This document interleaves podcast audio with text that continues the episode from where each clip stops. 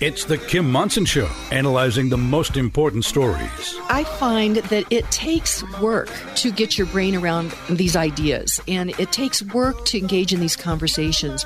The latest in politics and world affairs. With what is happening down at the State House, I used to think that it was above my pay grade to read the legislation, and it's not. Today's current opinions and ideas. I see big danger in as much as we will be giving an unelected bureaucrat the power to make rules about what we inject into our body. Is it freedom or is it force? Let's have a conversation. Indeed, let's have a conversation, and welcome to the Kim Monson Show. Thank you so much for joining us. You're each treasured, you're valued, you have purpose. Today, strive for excellence, take care of your heart, your soul, your mind, and your body. My friends, you were made for this moment. Thank you to the team I work with as producer Steve, producer Luke, Zach, Patty, Keith, Charlie, Echo, all the people here at Crawford Broadcasting. Happy Thursday, producer Steve. Thursday, May eleventh it is. That it is, and uh, I'm still doing my Lauren Bacall imitation. So far, it's better than yesterday, so I've got my fingers crossed. We have our fingers crossed, yes. I, when I emceed the event down in Pueblo at the Center for American Values last night with the um, Medal of Honor, the unveiling of David Bellavia's portrait, and it was pretty amazing. And I walked in, I said, can we work with this voice? Is this going to be okay? And they said, yeah, it's okay. And so we went forward. But what a great day it is. It is a Brad Beck Thursday. Well, happy pre-invasion day. I mean, it's uh, no longer a sovereign company, a country, uh, from oh what I'm reading. Gosh. I mean, you know, we're going to have ten thousand new neighbors. So every day, imagine that. I'm just thinking, um, and how are they going to eat, and where they're going to live, and where they're going to work, and at what's a, that going to be? At a city near you. At a city near you. Yeah. Uh, and actually, uh, we had Mark Krikorian on yesterday with the Center for Immigration Studies, and he said there's many people that are coming here. He said to be dishwashers, landscapers, you know, better life. Uh, somebody, one of our, our um, listeners texted me and said, how many, how many... Um, dishwashers and landscapers can we have? But there are nefarious people there as well. And that's why I'm so concerned, Brad, what happened down at the State House during this legislative session regarding our Second Amendment and uh, taking away the right, which is in, is in the Bill of Rights, that we can uh, care, um, carry firearms to protect ourselves and our families. So this, we got to connect these dots. The Democrat activists that have taken over the Democrat Party are creating the, the public policy for this invasion from the South. And meanwhile, they're trying to disarm people from protecting somebody if somebody comes to your door and tries to come in. Well, we have a humanitarian crisis, no doubt. And this, whether it's planned or not, uh, needs to be addressed. And I remember going to Congress doing some uh, advocacy for the industry that I'm in. And we talked about immigration ten years ago, and nothing happened. And so when you go back there, this is something that they just ignore. It's bipartisan. Can, nothing happened. Absolutely. There was a program a while back by Helen Griebel called the Red Card Solution. Could have worked, where somebody remained in their country, did a verification and paid a fee to come here, got a number, came to the border. A person was matched up with their job. But the people in Congress didn't want to do anything because it was not comprehensive. It only solved one item, one thing, workers, which we all need. We need people who are dedicated to a certain industry that can do the job. There's not enough people in America to do everything. And there's a lot of people that aren't doing anything. Mm-hmm. Mm-hmm. We've incentivized those people to stay at home and play video games or stay in their parents' basements. Uh, you, when you and I grew up, we worked. You know, there was no sitting around and waiting for a handout. Right. You, you know, if you wanted something, gas for your car, mm-hmm. uh, your parents said, hey, go out and work for it. And when you were in school, you were expected to work. Not any longer. It just seems like we're in a totally different world. And I remember a former president saying we're going to fundamentally change America. And they've succeeded. Yes. Steve? Well, first of all, I apologize for laughing a little while ago, but Brad's sense of humor caught me totally off guard. You know, happy pre-invasion days. Like, wow. Yeah, it's not funny, but it's no, funny. No, it's, yeah. it's not. But, you know, again, the quirkiness of his sense of humor. You know, I was thinking driving in and listening to, you know, what today's going to bring and the next couple of days. I still cannot figure out Mexico. They have to be the great enabler in all this. You know, the, these people, these hordes, are coming to their other borders first before they get to the American-Mexican border. How is this happening? How are they making it happening? Why aren't the Mexican people up in arms just for the cost of it all? Well, that's a really good question. Uh, you got to think about these people walking completely across a country. Uh, how are they eating? Are are they going out and foraging and buying things from from those on the on the um, at the communities they're going through? Probably well, not. What I've read and, and some of the things I've seen on various news channels, they are being enabled by N G Os right. here in this country uh, and being fed, being told what to do, what to say. And so it's not as a, uh, uh, a treacherous trek as it once was, right. I'm sure. You know, from a humanitarian standpoint, my heart goes out to these people because they're just trying to get a better life. But there's a way to do it. Right. And we're a nation of laws. And a lot of these countries they're coming from, Ecuador, Venezuela, Cuba, they live in a totalitarian regime. And what we have to do is figure out a way to go to those countries and say, hey, straighten up, because that's why they're coming. They're they're being uh, taken advantage of. There's no opportunity. Uh, but those countries don't care, Brad. True. Because in essence, those that are coming across the border, it's either going to be people that, that want to hurt us, or there are people that are coming here that uh, are uneducated at the bottom of their economic ladder, and they're more than happy to get... I, I, I know that sounds um, crass, but this this is really what it is. They're more than happy to get rid of them. Well, they're the elite than, aren't coming here. No. The, the elite uh, are staying where they are and, and benefiting from a system that's not burdened as much as it once was. And so you have to ask yourself, okay, they're not taking care of the people there, and they expect the Americans to pay for this. We have to address that in Congress, and they need to do it quicker than they are now. I think most of Congress needs to be replaced now. Mm-hmm. I mean, they're just not doing their jobs. Protecting the border, the sovereignty of this nation, or once was the sovereignty of this nation, is no longer. You cannot go to any major city in this country, and I travel quite a bit for business, and feel safe, especially in the evening. It's just, it's Los Angeles, San Francisco, even here in Denver. Right. It is, uh, you better be walking with somebody or several people, and even then, you don't know. And you may hope that one of those, uh, one of them, us, whatever, might be carrying a firearm. Well, usually uh, I'm in that company. Yeah, yeah.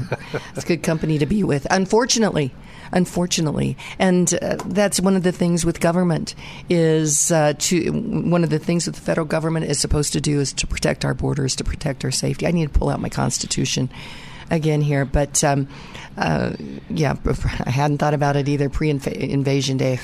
Steve, you look like you want to say something well, else. Brad's answer about N G Os, that, that's got to be a huge percentage of it. How many videos have we seen of these people coming across Mexico and everyone has a brand new pair of sneakers or everyone's wearing the same T-shirt? How does that happen?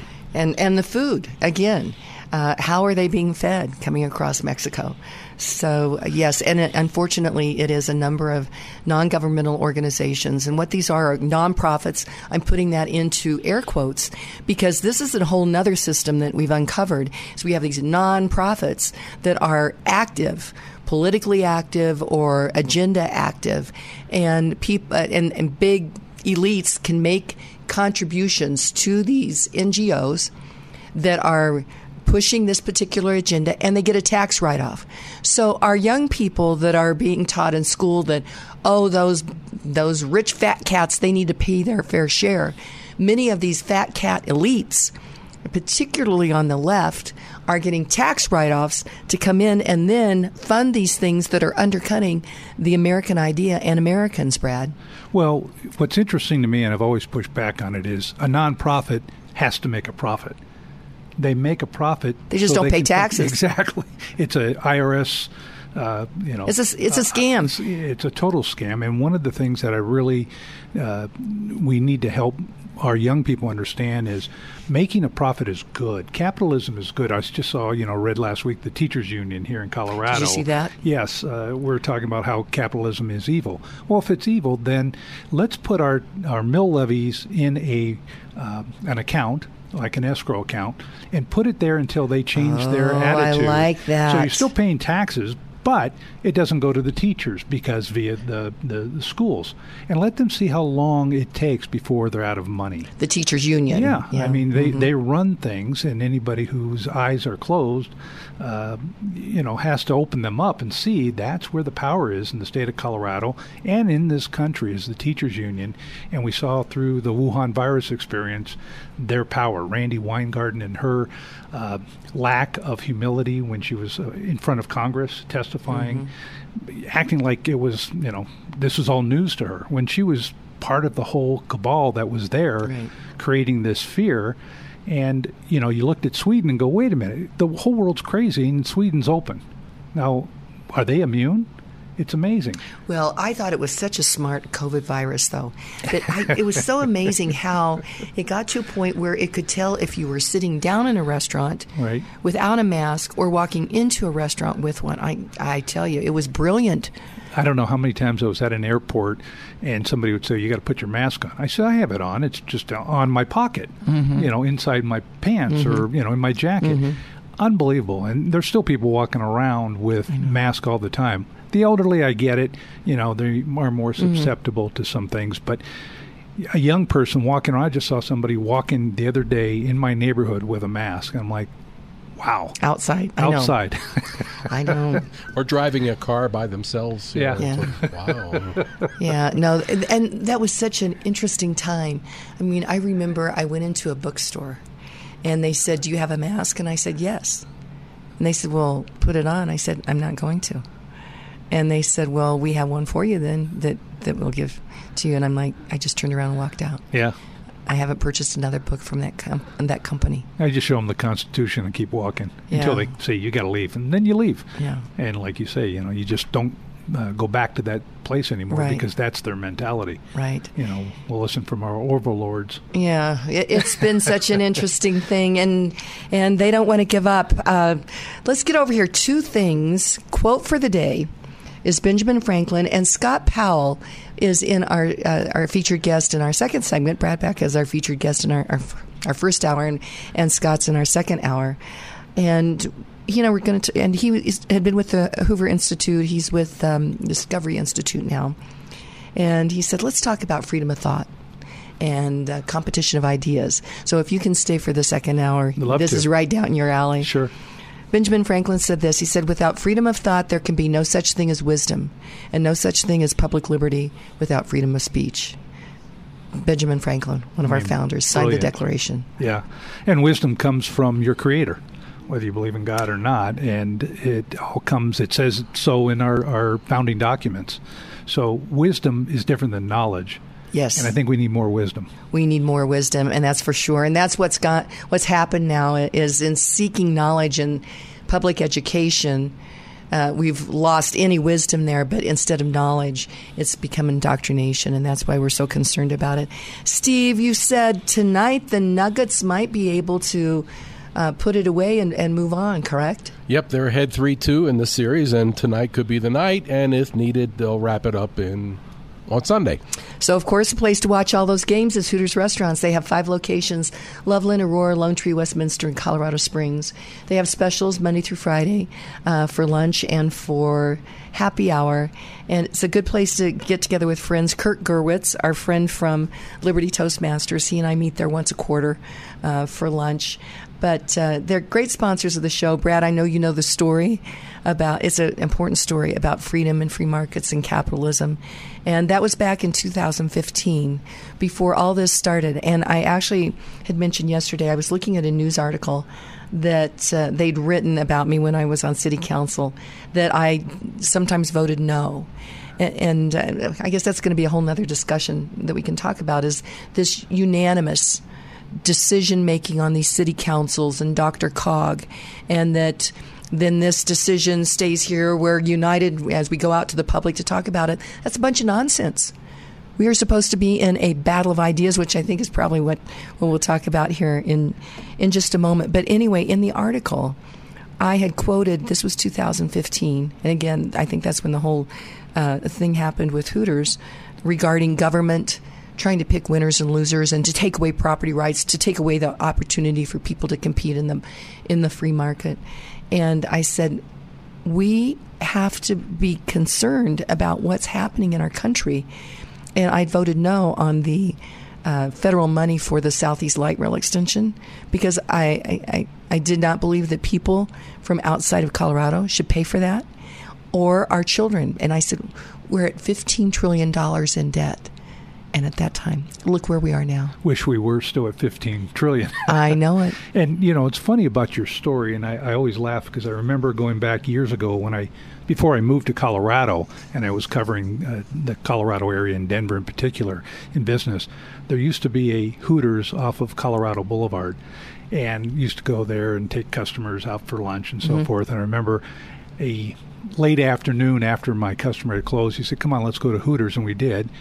He and I and his girlfriend, we sat outside in their little overhang mm-hmm. area, and had he bought, because I had always bought, he said, I'm buying this time. And he bought, I think at that time they had one hundred wings and a bottle of Dom Perignon. And we sat out there. It was a beautiful you had day. That? Oh, my God.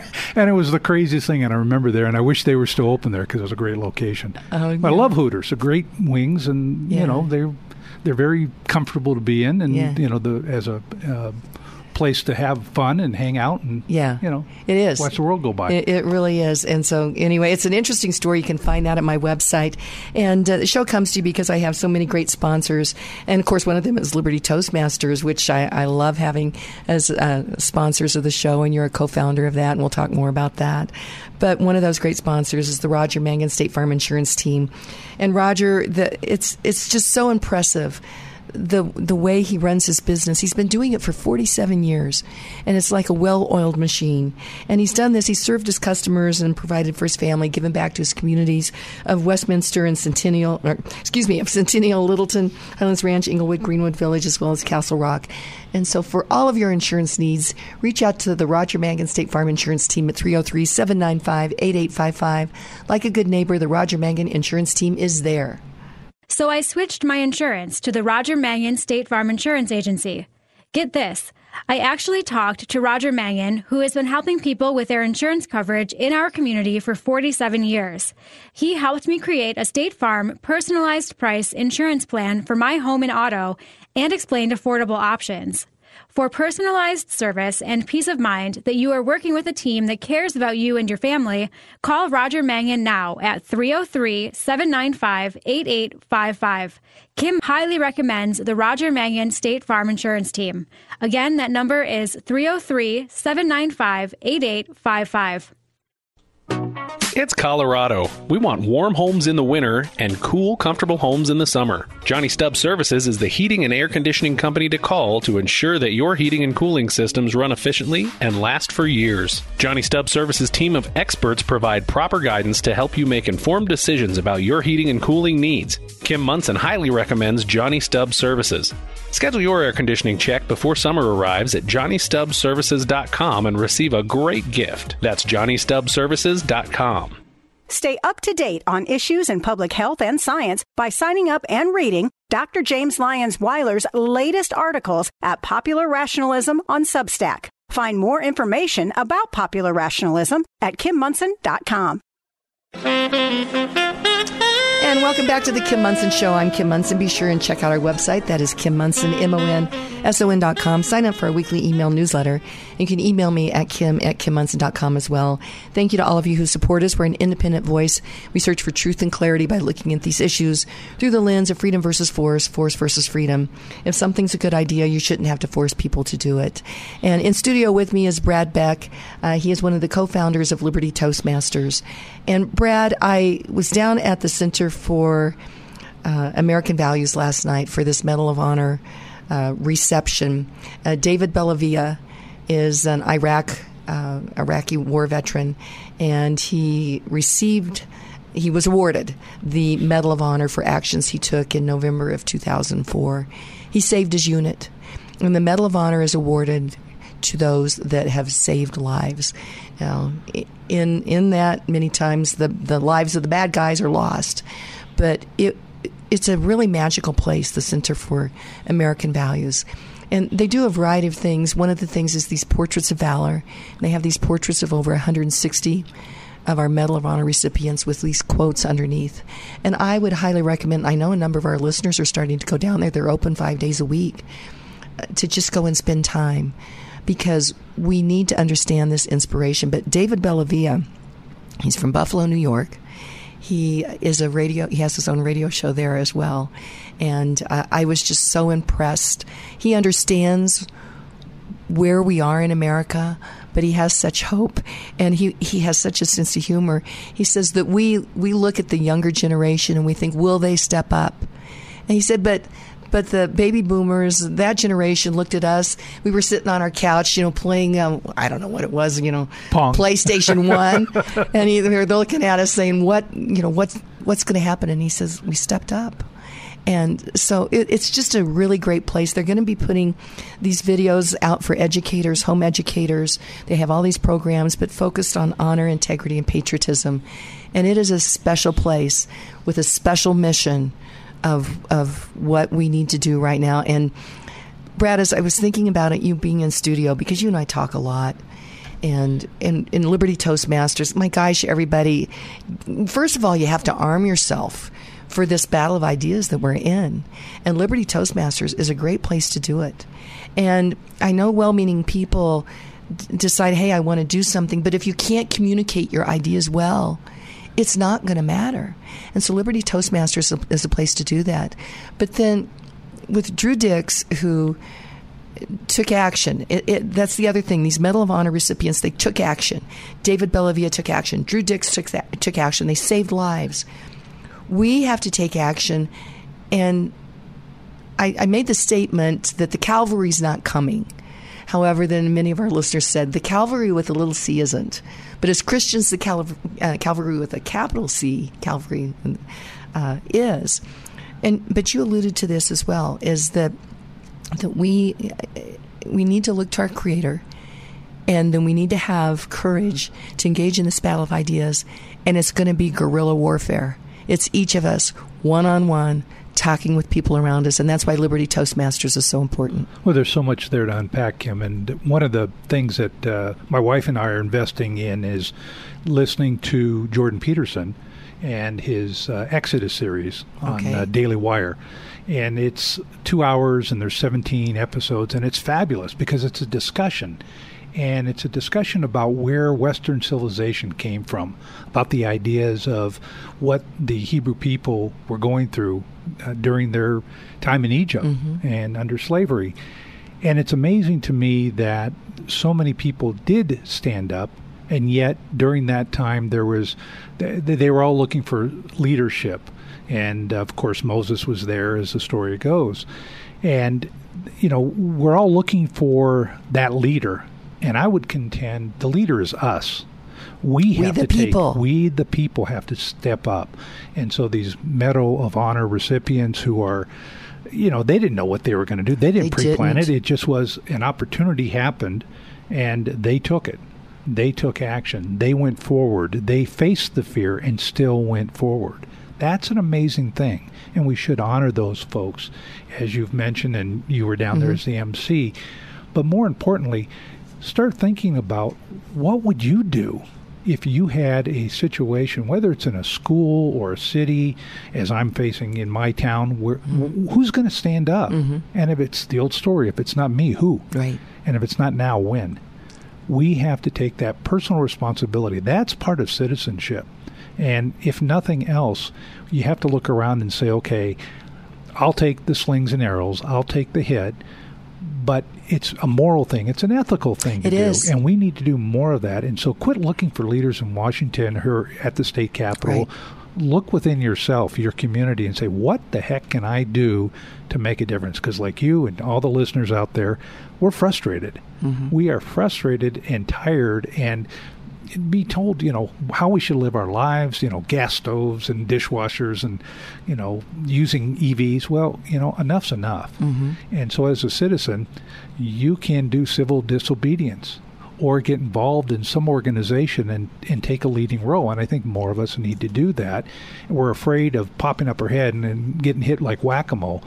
Well, if enough people say enough's enough mm-hmm. and do something about it, whether it's a local Kiwanis club or Optimist club that I'm in in Erie, or other organizations, Rotary, there's some great organizations that you can be the, the tip of the spear in saying, no, we're not going to do that as an organization. We're going to meet our uh, our goals, our agenda. Mm-hmm. And our agenda is to serve.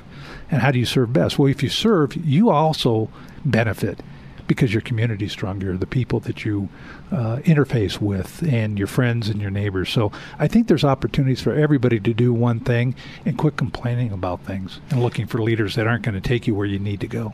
Well, and you use the word leaders, and we talk about language. We, we must reclaim our language. And so these people are not elected officials. They are not elected leaders.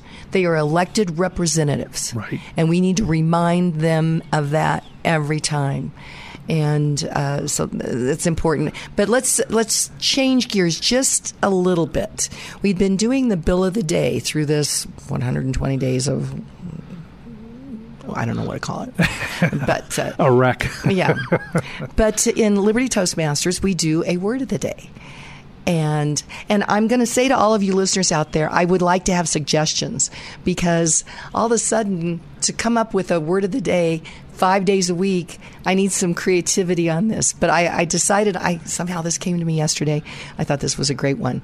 Discombobulate means to confuse or disconcert, upset, or frustrate. And I would say that many of our P B Is, those politicians, bureaucrats, and interested parties, try to keep the everyday American discombobulated. Well, I think if you look at our session that just ended, Sendai and uh, the the uh, Republicans walking out because their voice could not be heard, they're constantly discombobulating our well laws, our uh, ability to live free as people. And, you know, there are so many laws that they passed this session, I think over six hundred. I'm sure all the listeners out there are breaking two or three every day. They have to be, because I can't keep up with it. I don't know what I'm supposed to be doing because they're contradictory. You read one set of rules for one group of people, special interests, and another group of laws or edicts from another group, and the bureaucrats keep, they don't uh, look at what each other are doing. They just keep passing these things, and it's amazing to me that we aren't pushing back. How many laws are they repealing every year? Right. How many laws are they saying, look, that doesn't make any sense for the average person. We're supposed to have laws that aren't so vol- uh, voluminous that the average citizen can't understand them. Madison said that. He did. Yeah, and we so we've got to say, hey, you know, representatives, do your job. Repeal some of these things. How about instead of uh, implementing three new bills or five new bills every session, repeal five, repeal Absolutely. three. Let's get back to some flat land as opposed to all these hills. We got enough hills here in Colorado, uh, which are beautiful to look at, but we don't need more laws. We we don't. And the other thing, Brad, is that I have realized is, first of all, as you mentioned, with this many laws, we're we're all breaking breaking them every day.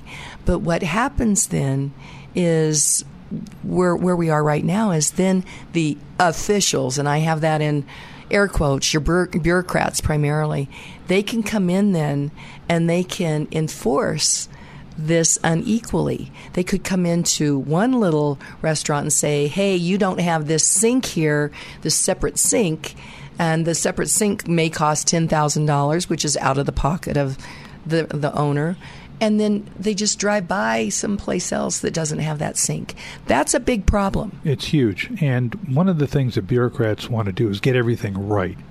The problem with that is that we have to live our lives, and life is messy. Mm-hmm. You know, a friend of ours who uh, passed away, D K Williams, used to say, uh, uh, freedom is a messy business, live dangerously, you know. And, and I believe that. You have, freedom has responsibility.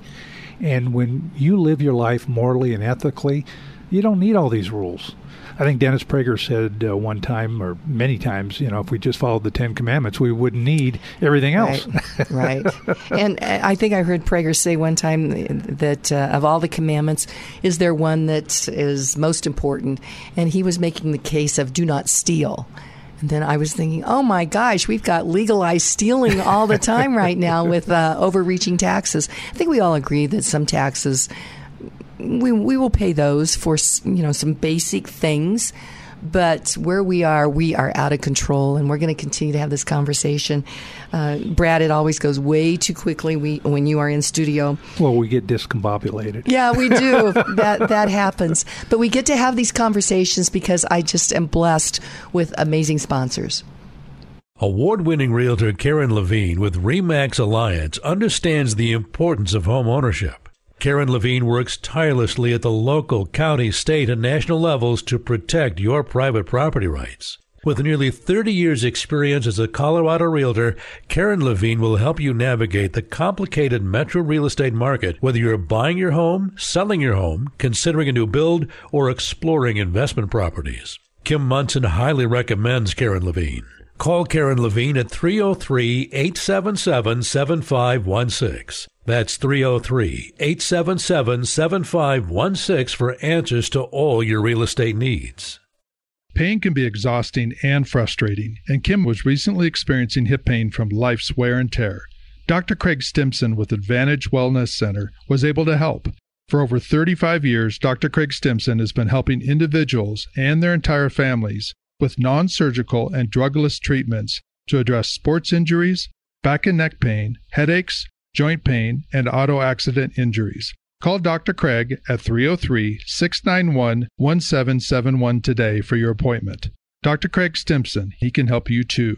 That number is three oh three, six nine one, one seven seven one. You'd like to get in touch with one of the sponsors of The Kim Monson Show, but you can't remember their phone contact or website information. Find a full list of advertising partners on Kim's website, kim monson dot com. That's Kim, M O N S O N dot com. And welcome back to The Kim Monson Show. Be sure and check out our website. That is Kim Monson, M O N S O N dot com. Sign up for our weekly email newsletter. You can email me at kim at kim monson dot com as well. Thank you to all of you who support us. We're an independent voice. We search for truth and clarity by looking at these issues through the lens of freedom versus force, force versus freedom. If something's a good idea, you should not have to force people to do it. And uh, let's see, check out my website. That's kim monson dot com. Sign up for our weekly email newsletter. You'll get a uh, first look at our upcoming guests, as well as our most recent essays. We'll be rolling Brad's essay out this weekend. Uh, you can email me at kim at kim monson dot com. And thank you to all of you who support us. We are an independent voice. One thing, Brad, we're talking about preparation as we engage in this battle of ideas. Uh, being able to communicate is key. And Liberty Toastmasters is, I really think it is the place to really to really learn. Uh, because not only do you learn to speak, but also this evaluation component uh, is so important. And then the table topics, to be able to speak uh, impromptu is key. To, and so to be able to do that uh, as a member twice a month, you can actually visit the other club. It helps us hone our skills, and we should we should have hundreds of members with all these people that care about what's happening out there. Well, what's interesting for me, and I've been a longtime member of Toastmasters since two thousand five, and I did it for business purposes to get better, because when I would go out on the road selling, I would feel rusty if I hadn't been out for a while presenting. But more importantly, I learned the, the basic skill of listening. Most people come to Toastmasters to practice public speaking, but they always are better listeners by having been there, because most of our time is listening. Mm-hmm. And through, you mentioned um, the evaluations. Everything we do gets evaluated, whether it's our words, it's our timing, so we're on time all the time, so we have a timekeeper.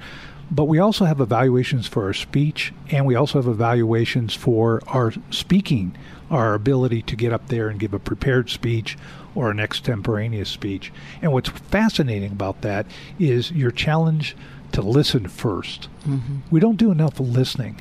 There's no course for listening.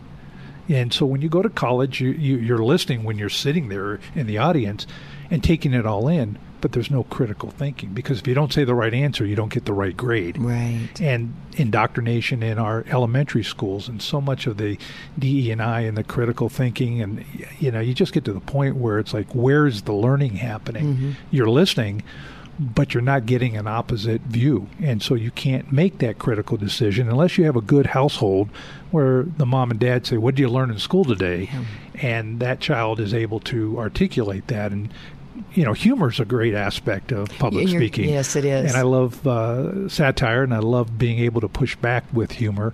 And we need to be able to, to reveal that humor and say, well, what you're really saying is, you know, mm-hmm. and, and they'll have to defend themselves yeah. as you're talking to somebody because of the humor. And telling funny stories and telling funny experiences gets people to laugh. And when they laugh, they're more likely to relax and be open to other ideas. Mm-hmm. So Toastmasters, whether it's a Liberty Club, which we theme ours about the ideas of individual rights, the proper role of an uh, uh, limited government, and how to be active and engaged citizens, is very different than other clubs who just may talk about the weather or what's going on, you know, socially in the world. But we really have a purpose, and that purpose is, to your point earlier, of being able to be informed and to listen and then articulate an idea in a clear and concise manner. And we actually have people across the spectrum. Uh, we don't really have many radical activist socialists that come to Liberty Toastmasters, but we have people that care about America, uh, moderate Democrats, unaffiliateds, conservatives, Republicans, libertarians. It's across the spectrum, so we don't always agree on everything. No, we go to lunch usually afterwards our meetings, and that's where we, we beat the heck out of each other as far as the mm-hmm. ideas. But in our meetings, what we're trying to do is help each other be better at giving an argument or an idea or sharing a, an, uh, a speech, a story, mm-hmm.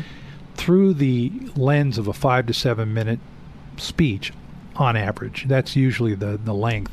But what it's gotten me to do, gotten me, that's terrible English. Mm-hmm. What it's helped me do is be more clear and concise. And so I like to write everything I do as far as speech out. And then I start editing and editing and editing to where I get it down to a core. Mm-hmm. And David Brooks, who was a former world champion of public speaking down in Texas, he taught me the business card idea, which is basically if your idea for your presentation is more than what you could write on the back of a business card. You remember business cards, don't mm-hmm, you? I People do. don't have them anymore. But if you can, if your idea is more than what you can do in a sentence or a few words, then you got to go back and refine it. And bring it down to its core, its essence, and then build it back up from there through stories, mm-hmm. through humor, through expression, through uh, stage presence, but more importantly, the idea, to get the hook of the idea so people understand what you're talking about. That is, I, you've said this before, and it finally just registered with me what that means exactly. And to drill an idea down to the back of a business card, it's a lot of mental work to make that happen. But we are in guerrilla warfare now. And if you can't get to a point, you, me, all of us, where we can articulate our idea, then we're dead in the water in this battle of ideas. And so that that is so super important. And the other thing, Brad, and we've talked about this, is that the table topics component where you have two to three minutes, people are like, oh, my gosh, that's not much time. But where we are now going into public, if you're going to be engaging at the school board or at the city council or going down to the state house, they only give people two to three minutes to speak anymore. And so that is such good practice to be able to do that. And even though that, that doesn't seem like a lot of time, a lot happens in two to three minutes in a country song. And so you can actually make a lot happen in two to three minutes in, in table topics. Uh, you know, I've lost my truck, my wife, my dog, you know, all in a country song, right? And got hit by a train. What's more importantly, though, is that you can take the ideas and start it off with your three minutes or two minutes. And then somebody who you're with or know can do the next two minutes yep. and t- continue the story and come up with a strategy. So a whole Uh, idea can be explained, mm-hmm. but one person at a time. So a school board meeting or a, or you're P T A. So smart. No, not really. I've learned from the best, and uh, I always give credit to those folks who've given me these ideas. And David Brooks, again, world champion of public speaking, said repetition plus restatement gets people to remember. It, there's the alliteration there, mm-hmm. the R's. It's something that the ear is attuned mm-hmm. to. It's pleasant to listen to. And I can remember it. If I can remember it, pretty much anybody mm-hmm. can. It, it can be remembered. And so I think people need to understand that it's not about getting this grandiose, you know, uh, Gettysburg Address out there, although I would challenge anybody to do any better. two hundred sixty-two words of the Gettysburg Address we remember, and the fifty pages from Edward Everett, who was the keynote speaker that day at the Gettysburg dedication of the battlefield and the dead, who gave the last full measure of their lives. We don't remember Edward Everett. We remember mm-hmm. Abraham Lincoln, who was panned And they said, boy, that I think Lincoln said to his secretary, that didn't scowl, mm. meaning that it didn't pick up the dirt and get people to listen. And yet we remember it. Mm-hmm. And the question is why? The words were important. Mm-hmm. The idea was important, reestablishing America as that shining city on the hill. And we need to get back to that mm-hmm. and think, okay, it's been done before. We've been against this Leviathan so often. Yeah.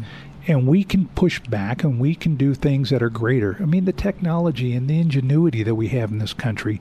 And we welcome people from all around the world because we need to be challenged.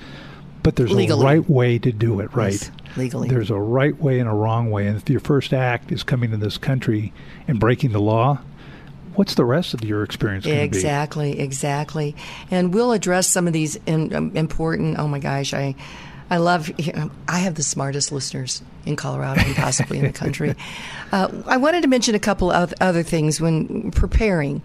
Uh, uh, and preparing for political career, business career, certainly there's getting your brain around these ideas, but there's also, I highly recommend that people get good photos, good headshots. And Jansen Photography, new sponsor of the show, is a great place to do that. They have an amazing property out in Lakewood, so all kinds of different choices for backgrounds. And they really specialize in senior portraits, family portraits, portraits of children, which those are priceless because children grow up. You think you'll remember them, and then the next thing you know, they're teenagers. So those are so priceless. But a good business headshot for political career or business career is so important, Brad, and you know that. Absolutely, and I would take advantage of that any time over something on the internet because of the clarity of the picture and the, the, the background and the composition. I, that's so important, mm-hmm. and it's image. It's all about branding and imaging. Well, I didn't want to get new photos, and I know all of you, I've mentioned they're coming out. We're we're doing a whole new branding thing here soon, and Zach, my media guy, said, Kim, I can't keep using the same five photos. I'm like, well, I like those photos, and I'm older now than I was when those photos, don't you don't you dare say anything, Steve. I don't, don't you. I don't know. I, I like the one you and standing uh, and George Washington standing by his horse. Oh, you are so proud of there's yourself. There's going to be blood on, in the studio. Yeah, there's later. So proud of that one. But anyway, so I uh, did finally make the appointment, and uh, Glenn and Mary Jansen, Glenn's uh, the photographer, and I, I can't tell you how happy I am with those. So I would highly recommend that. That's Jansen Photography dot com, Jansen, Jansen Photography dot com. Another great sponsor of the show is Karen Levine. Hey folks, Matthew Dark here with exciting news about COVID justice and how you can be involved in this critical moment in history. Colorado Healthcare Providers for Freedom, in conjunction with covid penalty dot com, is leading the way in protecting everyone's legal right to refuse an investigational new drug. There is no law that can force you to participate in medical research, and we need your help in bringing these lawsuits to fruition. To donate and view impending lawsuits, visit Colorado Medical Freedom dot com. That's Colorado Medical Freedom dot com. Knowledge is power. A reverse mortgage can be an important financial tool for individuals sixty-two and older. It is essential to understand the process so that all your questions are answered. With nearly twenty years in the mortgage industry, Lorne Levy with Polygon Financial Group has the experience to answer your questions. Lorne understands that each financial transaction is personal. If you'd like to explore your options on a reverse mortgage, remodel your home, buy a rental property, or move, call Lorne Levy at three oh three, eight eight zero, eight eight eight one. Kim Monson highly recommends Lorne Levy for all your mortgage needs. Call Lorne at three oh three, eight eight zero, eight eight eight one. These uncertain times make it imperative that you can protect yourself, your family, and your property. Franktown Firearms is the family-friendly place to go for firearms training when you are less than sure of what to buy or how to train. You can find a straight range to shoot at anywhere, but maybe you want a more realistic training experience involving walking, ducking, drawing, and shooting in more lifelike scenarios. Franktown Firearms instructors work with you to ensure that you are safe and protected, so you'll handle anything that comes your way. Come join Franktown Firearms for Tactical Fun Night, where you can shoot, learn, and grow in a fun, safe environment and meet people who you can learn from. Going to the range is great, but coming to Franktown Firearms is the next level in your home defense training.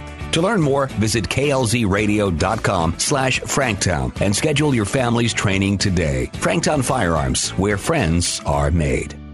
And welcome back to the Kim Monson Show. Thanks so much for joining us. Uh, check out our website. That's kim monson dot com. Sign up for our weekly email newsletter there. You can email me at kim at kim monson dot com. And uh, the text line is seven two zero, six zero five, zero six four seven. And in studio with me is Brad Beck.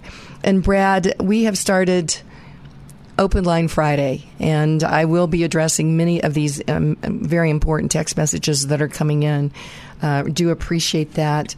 Uh, drove down to Pueblo yesterday for the uh, unveiling of David Bellavia's Portrait of Valor. And uh, I rode with my good friend Paula Sarles and our other good friend Jody. And Paula Sarles is the president of the U S M C Memorial Foundation, which is the other uh, nonprofit organization that I just love.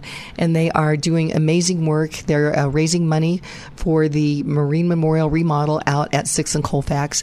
But this Saturday, now I haven't looked at the weather. We have this beautiful rain that's coming in, but it's scheduled the Ride to Remember the Fallen, and it is with uh, the U S M C Memorial Foundation is joining the U S Vets Riding Club for a beautiful convoy through the mountains, car, truck, motorcycle. You can decorate your transportation, then come back to the memorial. There's going to be food trucks, or you can, can grill. But more information at U S M C memorial foundation dot org.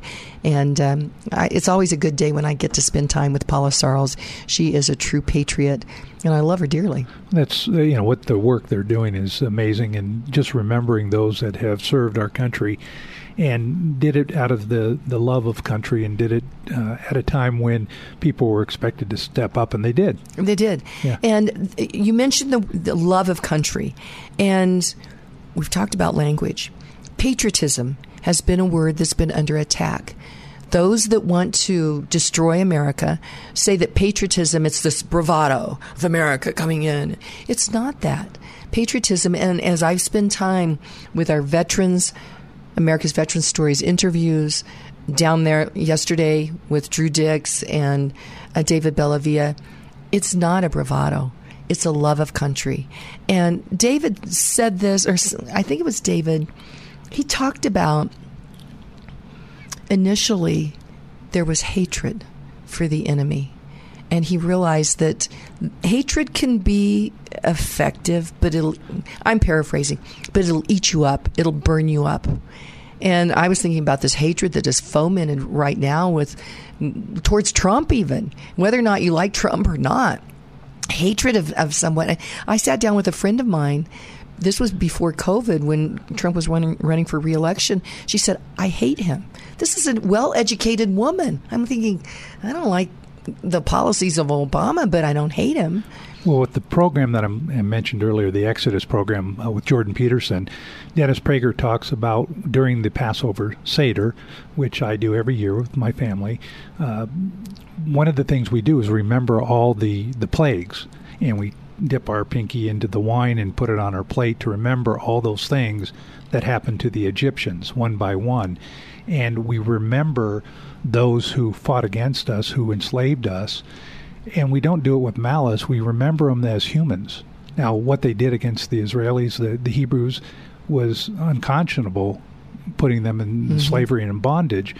But we remember their humanity. And when the Egyptians were smited in the Red Sea, and the waves came back and killed the six hundred or so charioteers, mm-hmm. and we remember that, and we don't do it negatively. We do it as these were people who had families as well, and we don't take it from a standpoint of we hate them. You may have to be in a battle, and you may dislike or not want that enemy to be there, but the only way you're going to stand up is do it out of an ethical and a moral position. Mm-hmm. Because if somebody attacks you and somebody takes over things from you, takes your property, your intellectual and physical property, they're coercing you. And one of the things I think that's important and why America is an exceptional nation, and we've got to get this drilled into our fellow citizens, is that we, for the first time as a country, in the pantheon of all the different nations of the world, recognize the universal equal natural rights of all men, meaning men, women, children. Mm-hmm. This is universal. This is not just because we are Americans. It was a recognition that we all have this inherent in us as human beings. So whether they were the Egyptians or whatever the enemy that we're facing, they are humans. Mm-hmm. And so the question is, how do you peaceably, without coercion, change hearts and minds? And we're in a situation now in Ukraine, and, and uh, it's amazing to me that we're still doing these stupid things over and over and over. There's your definition of insanity. We keep not learning from the lessons of history. And so one of the things I think that that's important in your show is we talk about ideas. We talk about what we can do. I know we're talking about uh, property taxes earlier and how we're being encumbered. I, I have no problem paying taxes. Why can't I do it? Pick a box. And if they're doing a good job, I want my taxes going to that area. How so free market of you. Yeah, I know. It's amazing, huh. isn't it? Rather than being coerced to put it into programs that I don't believe in, that our listeners don't listen, don't believe in. If you're uh, pro-life and, and the government is funding uh, Planned Parenthood, which is an oxymoron in mm-hmm. itself, right. uh, why are the tax dollars going to that? Mm-hmm. I think national defense and the courts and the police are probably where I want my federal money to go to, and that's it. All the A B C agencies, all the Congress critters we have out there, why are we funding them? So why don't we have a checkup box, a little, just like the card they sent us for our property taxes, a little postcard, and it gave you last uh, session's, last time's assessment and this year's, which I don't know about you, but mine went up at least thirty percent. Mm-hmm. thirty-five. Uh, yeah. I mean, in, in some places I'm heard, hearing it's going up to sixty to seventy percent. That's unconscionable. I know. And, of course, our listeners are probably saying, well, you know, I didn't know it was going to happen. Well, you have to understand what you're voting for. And when you pull Gallagher, the Gallagher Amendment, away as one of the guardrails against this type of thing, although I didn't like Gallagher in itself because it offset to businesses, which ultimately business doesn't pay taxes. It sends that money, or it takes that money from the consumer and puts it back into uh, uh, the higher prices. Mm-hmm. So we have to be aware of what we're voting for, right. and not just go along with whoever has a listing of all the things you should vote for. Mm-hmm. I know you have a voter's guide, but then you should look at the opposition as well and say, okay, what makes the best sense? Right. How can we uh, have more freedom, not less freedom? And so one of the things I think people need to do is start talking to their assessor. Go over to wherever you live and say, okay, how come it went up this much? Tell me the reason why. Go talk to Karen Levine, who mm-hmm. it does great uh, analysis on what's going on in the marketplace. Is my home really worth that much? Now, if you're selling, yeah, you want the highest amount. Right. But, you know, really, if you had to replace it, is it that high? Right. Because what's going to happen now, we're in a recession, and it's going to go back down, and people are going to have to live within those means at some point, or at least you would think. Theoretically, mm-hmm. but I rest my case, I, Your Honor. uh, good stuff. I, I wanted to finish a thought, and then I realized uh, we're not really going to be discussing your essay like we thought we were, but this is good stuff. So this will be the teaser, but I just wanted to mention David went on to say, and this is a quote that I found now, I can't remember who, but it, it's basically this, is I fight not because I hate those in front of me, but because I love those behind me. Right. That's why that's why you and I are here. That's why we're doing this. We have a couple of minutes left. Tell us about your essay. Well, I live in the town of Erie, and, and one of the things that's happening, we had a charter commission, which I ran for, and in full disclosure, I lost this, an opportunity to be a commissioner. But they've been working to come up with this new home rule charter in my community. And a lot of our Front Range towns are home rule. And I would challenge our listeners to go look at those, because there's a lot of stuff in mm-hmm. home rule charters that would make you say, huh, really, we need the power to more tax, another layer of bureaucracy. We need another um, uh, emergency uh, declaration opportunity or eminent domain. If they start scratching the surface, there's a lot of things that the state is already doing. We don't need a local control. Local control sounds nice. But it is that last part, control. Mm-hmm. So I wrote a little piece here that takes the declar- or our preamble for our Constitution. It was only fifty-two words, very clear, very concise, like a Toastmasters mm-hmm. table topics. And then I took the Colorado statute, the preamble. And this sets the groundwork for what comes afterwards. And that's only sixty words. And in my little beautiful community of Erie, Colorado, it's uh, one hundred ninety-four words. Now, why do we need more words? The idea of more control. with ideas of, and it's in here, diversity, sustainability, items that uh, I have to question whether or not the preservation of natural environment is really their goal, or is it more control so mm-hmm. property owners can do what they feel is correct and they're on their own property, mm-hmm. as long as it doesn't impinge on mm-hmm. other people. Mm-hmm. So I I hope the listeners will read this and understand what's in their local uh, preamble and in their home rule documents, and more importantly, I'm voting no on this as it comes up because I think there's too much there that takes away my freedom. And when is the election? It's in November. Okay, so, so I'm starting this now to we'll start getting it. the word about it. It sounds like a good plan. Brad Beck, you're going to stay in studio? Sure. Awesome. That's just great. A quote for the end of the show is from Benjamin Franklin. He said, "Whoever would overthrow the liberty of a nation must begin by subduing the freeness of speech." Uh, that makes me see. So regarding A M radio, make sure that you are texting. I'll get the number for you here in the next hour to keep A M radio in new cars. My friends, today be grateful, read great books, think good thoughts, listen to beautiful music, communicate and listen well, live honestly and authentically, strive for high ideals, and like Superman, stand for truth, justice, and the American way. My friends, you are not alone. God bless you. God bless America. Stay tuned for hour number two.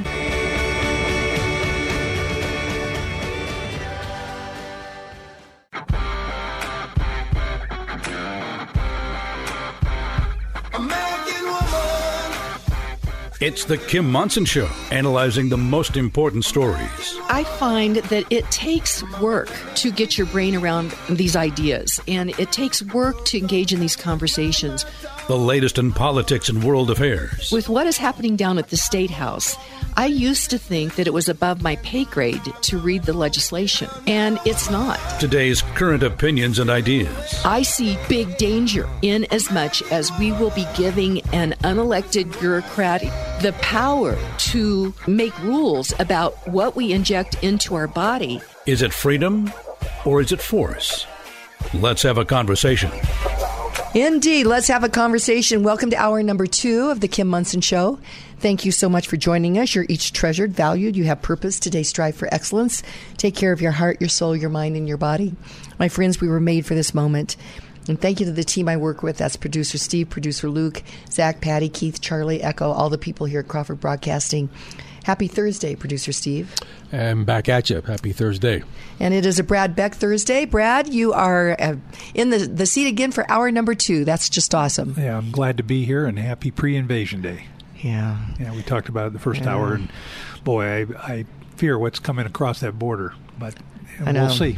I know. But what it's about- secure, according to... Uh, Mayorkas, so yeah, right. We're all good. Right. So one of our listeners says three words, close the border and do it today. Absolutely. Yep. Need to do that. But uh, I'm I'm not sure that the Biden and the Bidenettes are going to do it. You know it? I hadn't thought of them as a singing group. That's... I, I know. Do you like that? I do. I coined that one. I, I think that's original. A uh, couple of things. Well, first of all, I'm just going to very quickly get over to our quote for today, Benjamin Franklin. He said, "Without freedom of thought, there can be no such thing as wisdom, and no such thing as public liberty without freedom of speech." And that's why speech is so important.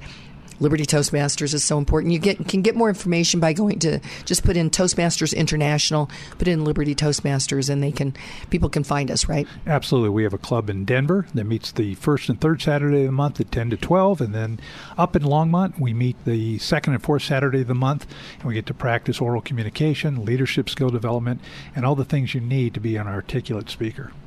Um, and listener. And listener as well.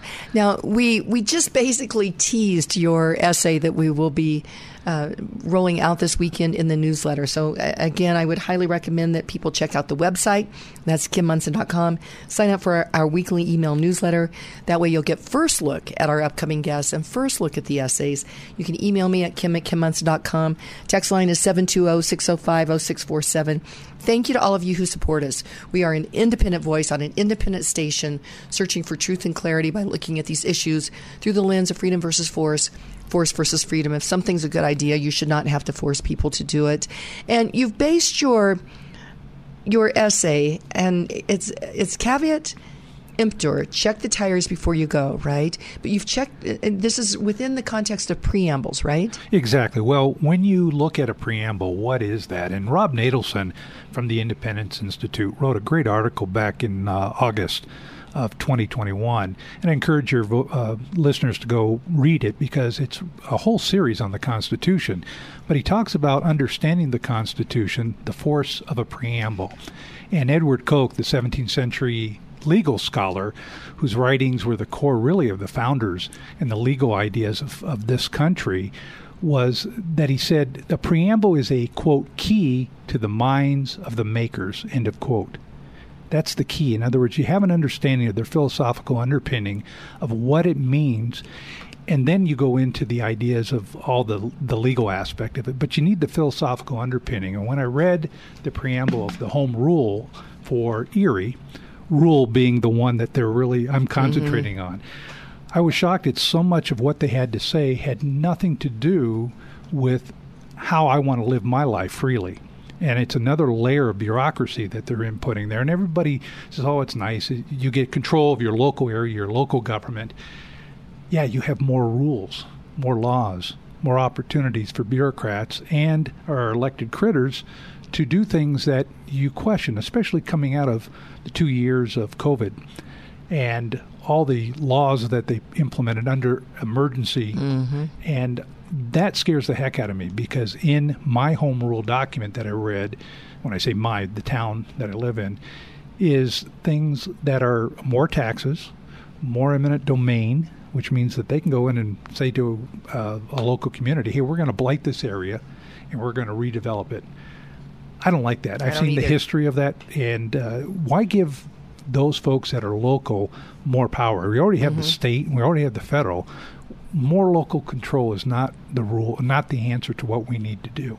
And I think we need ordinances, fine, in local community, the policing force and so forth, but to give elected people the opportunity to do more, to have more power, uh, especially in the words that they put in here. And words have meaning. Mm-hmm. And when they talk about sustainability, to me, that's no growth. That means mm-hmm. it's a steady state and it's more control. Dealing with property, you should be able to do pretty much what you want on your own property. We have a planning commission in our community. Well, that sounds nice, but they're going to tell you what kind of outside they want, and the stucco or the wood or the bricks, or mm-hmm. put the garages on this side as opposed to that side. I've sat in those meetings, mm-hmm. and it's like, I'm amazed. It's none of your business. Mm-hmm. You know, if somebody meets all the requirements that you have there, don't nitpick this or that. So the point being that the preamble to any document lays out the groundwork. And the groundwork I see in the preamble of the Erie Home Rule uh, Commission is way out of line.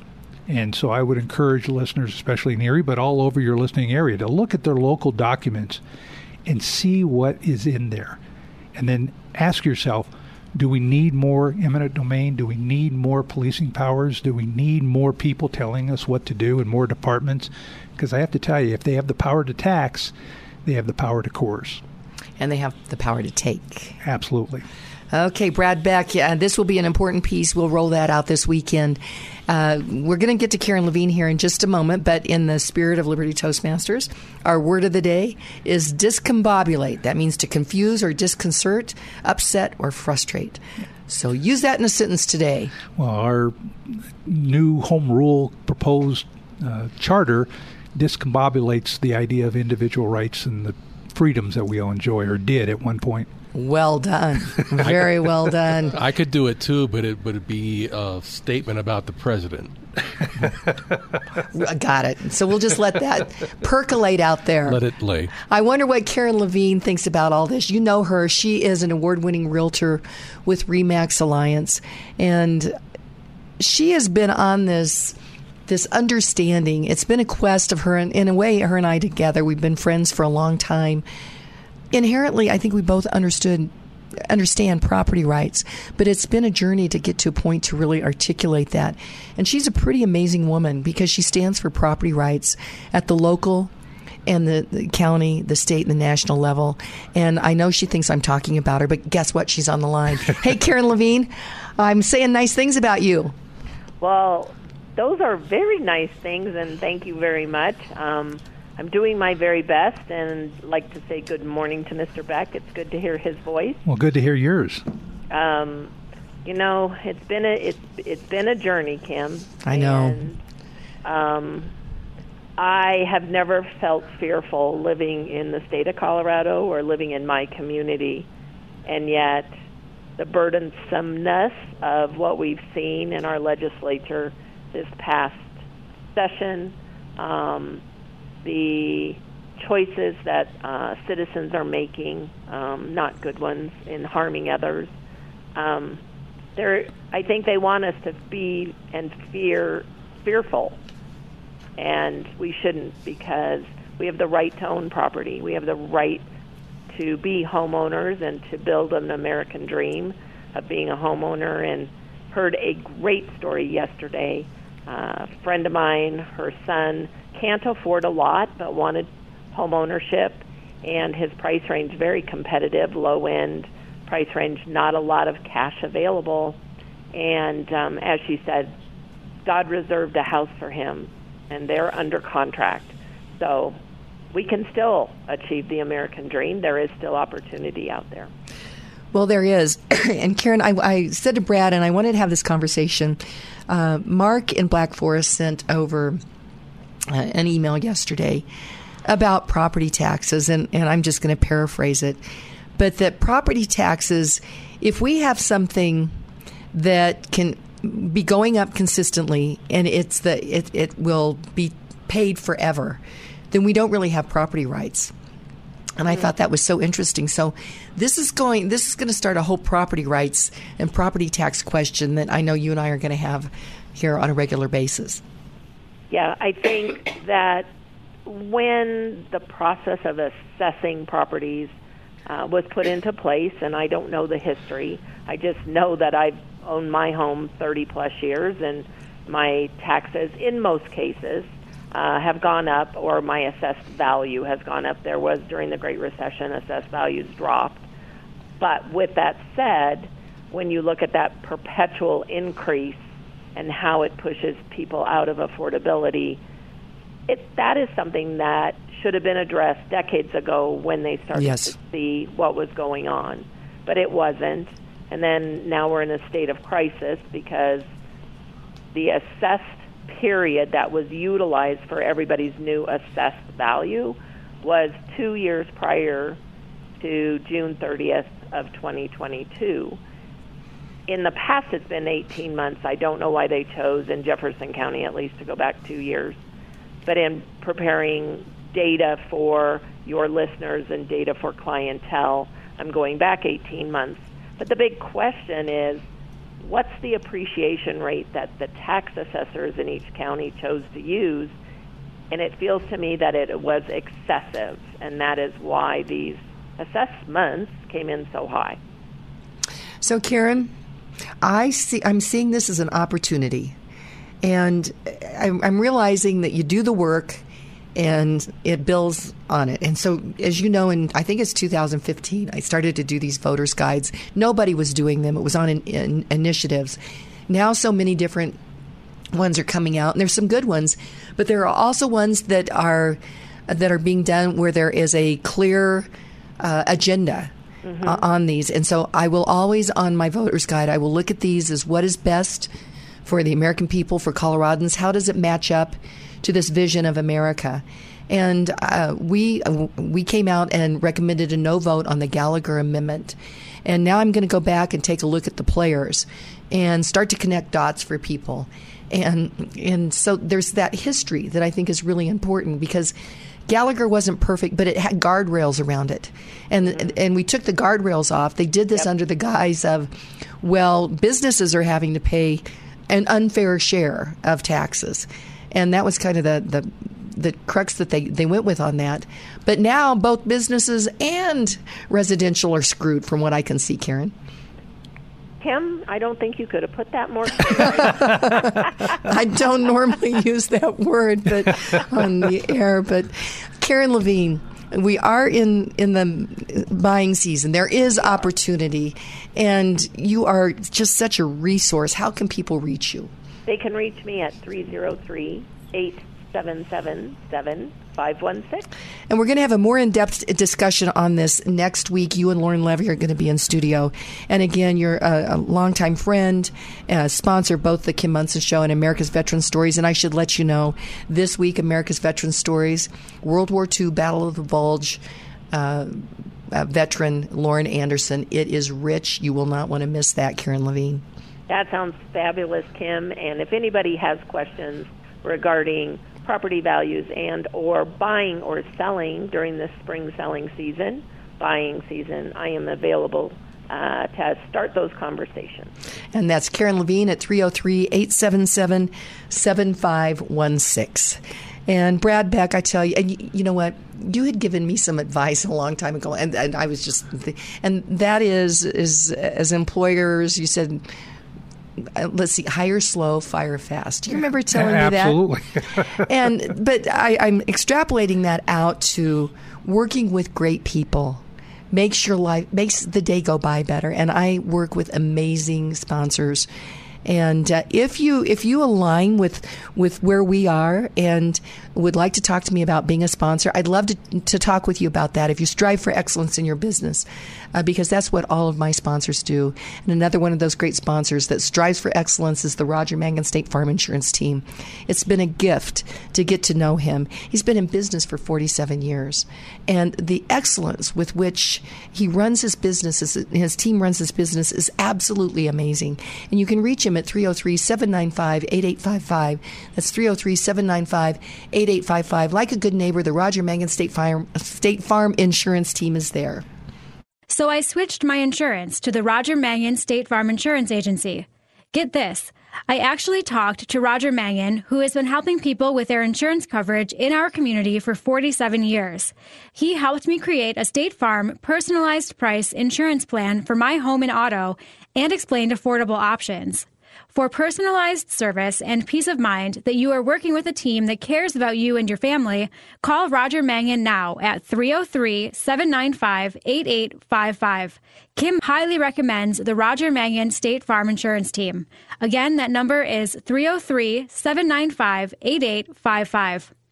Stay up to date on issues in public health and science by signing up and reading Doctor James Lyons Weiler's latest articles at Popular Rationalism on Substack. Find more information about Popular Rationalism at kim monson dot com.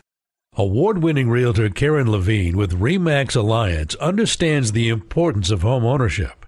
Karen Levine works tirelessly at the local, county, state, and national levels to protect your private property rights. With nearly thirty years' experience as a Colorado realtor, Karen Levine will help you navigate the complicated metro real estate market, whether you're buying your home, selling your home, considering a new build, or exploring investment properties. Kim Monson highly recommends Karen Levine.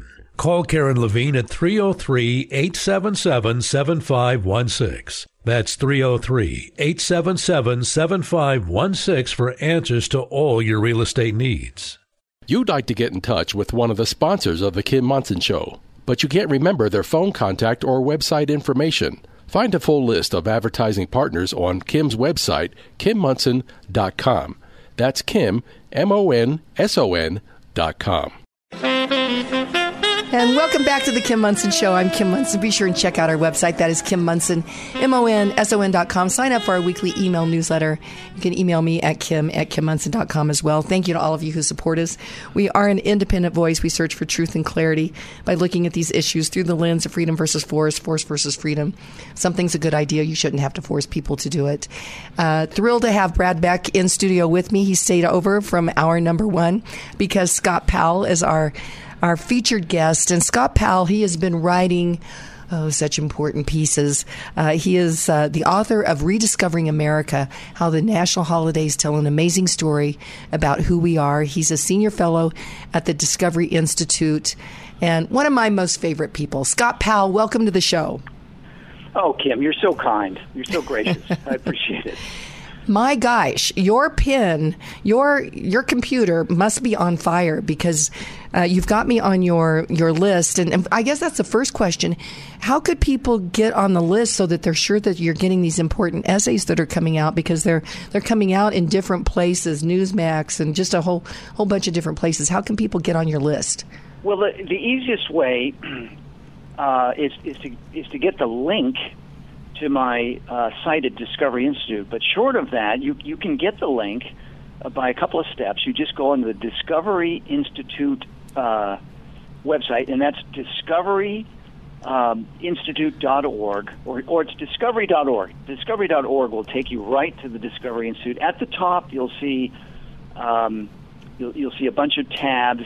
What we do, I think, is one of them, and you just click there. You look for fellows. You click fellows. You scroll down to find Scott Powell.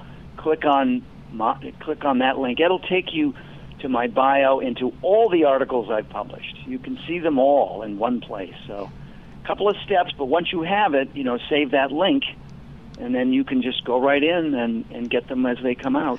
I mean, there's usually a day delay between publication and getting posted, sometimes a little bit more. Well, you are on the cutting edge of these important issues, and uh, I really would recommend that people uh, go in and, and do this. And I just went through and, and went through these steps, and uh, it's pretty easy to do. Yes. But when you and I were, were preparing, we had decided that we would talk about Tucker Carlson and freedom of thought, as well as competition of ideas. So let's talk about Tucker Carlson first. Sure, uh, you know he. What a what a blessing that man is. Really, it's you know it's just amazing how God raises up people uh, for, for for times that we need. You know, times such as this, we need people like Tucker Carlson. Now he's temporarily been deplatformed, but. Uh, he's going to come back bigger than and better than ever, and it's a shame that he, you know, I'm sure he's kicking himself if he signs some kind of non-compete where he, you know, where his tongue is tied until that contractual period is up. That that's a viol- to me. I would never sign such a thing. Well, and I also feel that there's a bit of a smear campaign. I was talking to yes, there is. a friend of mine who is more apolitical. And he just mentioned, he said, well, gosh, he, uh, no wonder that Tucker Carlson got got fired because he was uh, talking smack about uh, his bosses. And I thought, hmm, that's interesting that that narrative is out there, Scott.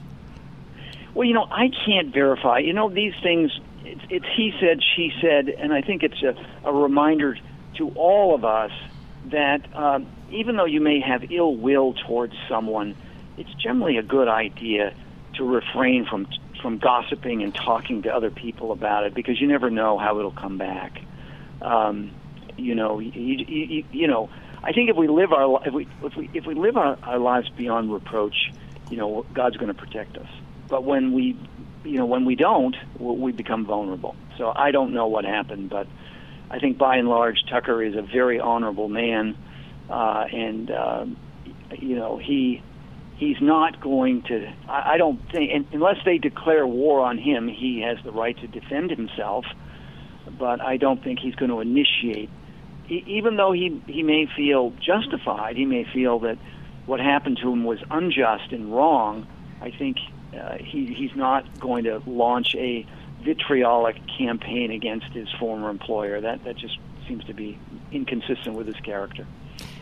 Scott, I think you make a really important point here, because I think from a human nature standpoint, when we are attacked, one of the first things to do is to protect and to then fight back. And many times when that happens, we don't get our brain around the issues, and, and we need to respond to the issues, to the principles. Uh, but when you add in emotion and passion, that becomes more difficult. So when I think when we're attacked, many times instead of being reasonable and rational, we become emotional and passionate. And now my friend um, Brad Beck is in studio with me. He's one of the co-founders of Liberty Toastmasters. Looks like he might want to jump in and make a comment. Well, what you said, and Scott, what you said, and I appreciate all your, your writings. One of the things I try to do is when I am attacked for something I say or something I write, I like to step back and let somebody who I'm talking with or discussing or debating fill the void for a while and say, well, tell me more, or why do you think that, or where did you get that idea? of what I said or what I wrote, and let them explain, because once you have that, you're not pushing back like two hands pushing against each other and nobody's winning. But if somebody steps back for a moment and asks that second question or third question, oftentimes you get to the root of the cause. Would you agree or yes. disagree? I, I agree with that. And I think it's also important to depersonalize these discussions. We are in a battle of ideas. You know, we're in a spiritual battle. So we want to put the ideas in context out on the table, uh, and we talk about those, but we don't we don't argue with the person. We don't allow the discussion to get personalized. That's when we get into trouble. We talk about the ideas and make sure we keep the focus on the ideas. And when we do that, we win, because the truth is on our side. The truth is not on the other side. So we should win all the battles if we if we think, you know, tactically how to how to execute that. But, Scott, one of the first things that we have to do is we have to really understand these principles. And that takes time. It takes work. That's why the essays that you, you write, this book that you have have written regarding um, Rediscovering America, what our, uh, I have it memorized almost, what our amazing holidays, or what our national holidays tell about our, um, let me get it here. I, I have it. Well, Rediscovering America, How the National Holidays Tell an Amazing Story About Who We Are. This right. is such an important book. Well, I, I, you know, thank you for for saying that. And it's a timeless book. In other words, it's a, it's a great investment for for anybody, because it's a book that can stay on your shelf and you can read it again and again, much like the Bible. And every time you read it, you get something more out of it. But I don't want to equate that it's like the Bible. It's not. But as far as the holidays go, and as far as American history go, it is, because, you know, we all know we read things and we only retain so much and then we've forgotten. But with the, this book, it's a wonderful resource for parents and grandparents to, you know, to, to read a particular chapter before a, a holiday's coming up. Most people don't understand the meaning of our holidays, but they, they have very deep meaning. And it's really important that we get connected to our heritage uh, and the greatness of our, our past, because it, it, it can enable us to keep our perspective when we're un- under fire as we are. Our country's under fire. I mean, they're trying to take us apart. They've torn, you know how many statues have been torn down in I know. America? I know. It's, it's extraordinary. And there's no stopping. I mean, they are politicizing the house museums of, you know, of, of, of Thomas Jefferson, Monticello, and, and, and uh, Montpellier, which is, uh, you know, which was, uh, you know, James Madison's property. And next they'll go after uh, Washington. And, and they're trashing these presidents. Right, right in their house museums in Virginia. I wrote an article about this some time ago about how they're focusing on taking down the history of Virginia because that's where it all started. If they can take down Virginia, they can take down America. Think about it. The first four presidents of the United States were Virginians. They all came from Virginia. uh, the Declaration of Independence, the Constitution. You know, uh, George Washington was the presided over the Constitutional Convention, and the Constitutional Convention was really called by James Madison. Madison was really the genius behind the Constitution, albeit he had a lot of contri- you know contributing uh, co- contributors, and people that would argue that Ben Franklin was a deist. Do you know that Ben Franklin saved the con- the Constitutional Convention? He saw that it was going to break down because it was be- it was breaking down over the big states versus the small states. The big states said, "Hey, we have more people. We should have more power in the government." And the small states said, "Geez, if you if you have too much power, we won't exist. We'll, we'll be marginalized." So George, you know, so it was Ben Franklin that called the convention to prayer over oh. this. They they they they, they reconvened. And there was a new spirit over the convention, and and and the Great Compromise was established by Roger Sherman out of Connecticut, a small state, and basically he was the one who proposed that we should have representable, uh, uh, you know, proportional representation in the House of Representatives. So big states have more representatives, but every state can be equally represented by having two senators who, who are the se- the senior, you know, the, of of the two. Houses, the, the, the Senate is, has priority. It's a more important body. So this compromise, we take it for granted today, but you know, it, it had to be worked out, and it worked out with God's help, because Ben Franklin, the so-called deist, a deist doesn't believe in prayer, because a deist says that God created things and then just lets it run. There's no relationship to God. God right. is abstract. Franklin called the convention to prayer. How can he be a deist? He wasn't. You know, that is that is such an interesting point. Uh, I hadn't thought about that. We're talking with Scott Powell. He is a senior fellow at the Discovery Institute. Brad Beck, uh, friend, uh, co-founder of Liberty Toastmasters, entrepreneur, is in studio with me. Uh, boy, I have so many different things that I want to comment on right now, but the show comes to you because I have amazing people that I work with, and a new sponsor is Johnny Stubbs Heating and Air Conditioning Services. And they were out the other day to do the check on my air conditioning unit, and just really impressed with them. And actually, for all my listeners, they've got this really cool gift bag for the first time uh, you make your first time appointment. So you can find them at my website, but that's Johnny Stubbs Services, again, for all your heating and cooling needs. And it's just great to have them as new sponsors. It's Colorado. We want warm homes in the winter and cool, comfortable homes in the summer. Johnny Stubbs Services is the heating and air conditioning company to call to ensure that your heating and cooling systems run efficiently and last for years. Johnny Stubbs Services' team of experts provide proper guidance to help you make informed decisions about your heating and cooling needs. Kim Monson highly recommends Johnny Stubbs Services. Schedule your air conditioning check before summer arrives at johnny stubbs services dot com and receive a great gift. That's johnny stubbs services dot com. Pain can be exhausting and frustrating, and Kim was recently experiencing hip pain from life's wear and tear. Doctor Craig Stimson with Advantage Wellness Center was able to help. For over thirty-five years, Doctor Craig Stimson has been helping individuals and their entire families with non-surgical and drugless treatments to address sports injuries, back and neck pain, headaches, joint pain, and auto accident injuries. Call Doctor Craig at three oh three, six nine one, one seven seven one today for your appointment. Doctor Craig Stimson, he can help you too. That number is three oh three, six nine one, one seven seven one. We know you are tired of spending hundreds of dollars on skincare products with empty promises. Myra Mesko is the founder of Botanical Rush, a Colorado skincare company committed to providing clean, powerful, bioactive ingredients to restore and rejuvenate your skin to a radiant, healthy glow again, guaranteed. Myra has twenty plus years experience as a consumer advocate. Her products offer powerful formulas infused with clinically established ingredients that will produce results for you, just as they have for Myra and thousands of her customers. Botanical Rush formulas are pure and potent and affordable. With regular use, these natural and chemical-free botanical formulas support collagen production, protect the skin's precious moisture barrier, and they will transform your skin from dull and lifeless to radiant and healthy. Call today and also save twenty-five percent with the Kim Monson discount code Kim twenty-five at checkout on first-time orders. That's botanical rush dot com,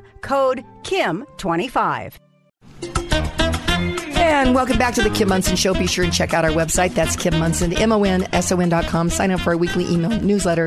You can email me at kim at kim monson dot com as well. Thank you to all of you who support us. We're an independent voice. We search for truth and clarity by looking at these issues through the lens of freedom versus force, force versus freedom. Something's a good idea. You should not have to force people to do it. Uh, text line, the new text line, and I will address a number of these tomorrow in the uh, Friday, Open Line Friday, because I'm not going to get to all of them, but keep those cards and letters coming. Text line is seven two zero, six zero five, zero six four seven, and we will have call-ins in the last segment. Brad Beck is in studio. He is a fellow Liberty Toastmasters and a co-founder of the Liberty Toastmasters Club. Scott Powell is on the line. Hey, Scott Powell, he is a senior fellow at the Discovery Institute and has written a very important book, and that book is uh, Rediscovering America, How the National Holidays Tell an Amazing Story About Who We Are. Scott Powell, I got to do something really amazing last night. I emceed a very special event down at the Center for American Values. And they are focused on three things, and that is honor, at- integrity, and patriotism. But they have a wall of um, uh, portraits of valor, where they have portraits of one hundred sixty Medal of Honor recipients and quotes from each of them. It is a beautiful place. And yesterday, they unveiled the portrait of valor of David uh, Bellavia, who uh, was awarded the Medal of Honor for actions he took in the Iraq War. And it was just a really special event, Scott. Oh, it, it's so it's always inspiring to, to learn of these things. I didn't I didn't even know about that. So uh, I commend you for well, it's for right in attention to it. It's in yeah. Pueblo, Colorado. We need heroes. We need heroes in America, and we have them. And it's everyday people that have stepped up when the when something happened. They've stepped up. They've taken action to protect those that they love. And that is what the Medal of Honor is all about, Scott Powell. So if, one of these days when you come out to Colorado and we get to meet face-to-face, maybe we'll have to meet down in Pueblo, because Pueblo is the place of heroes, because there are four Medal of Honor recipients that came out of little Pueblo, Colorado, Scott.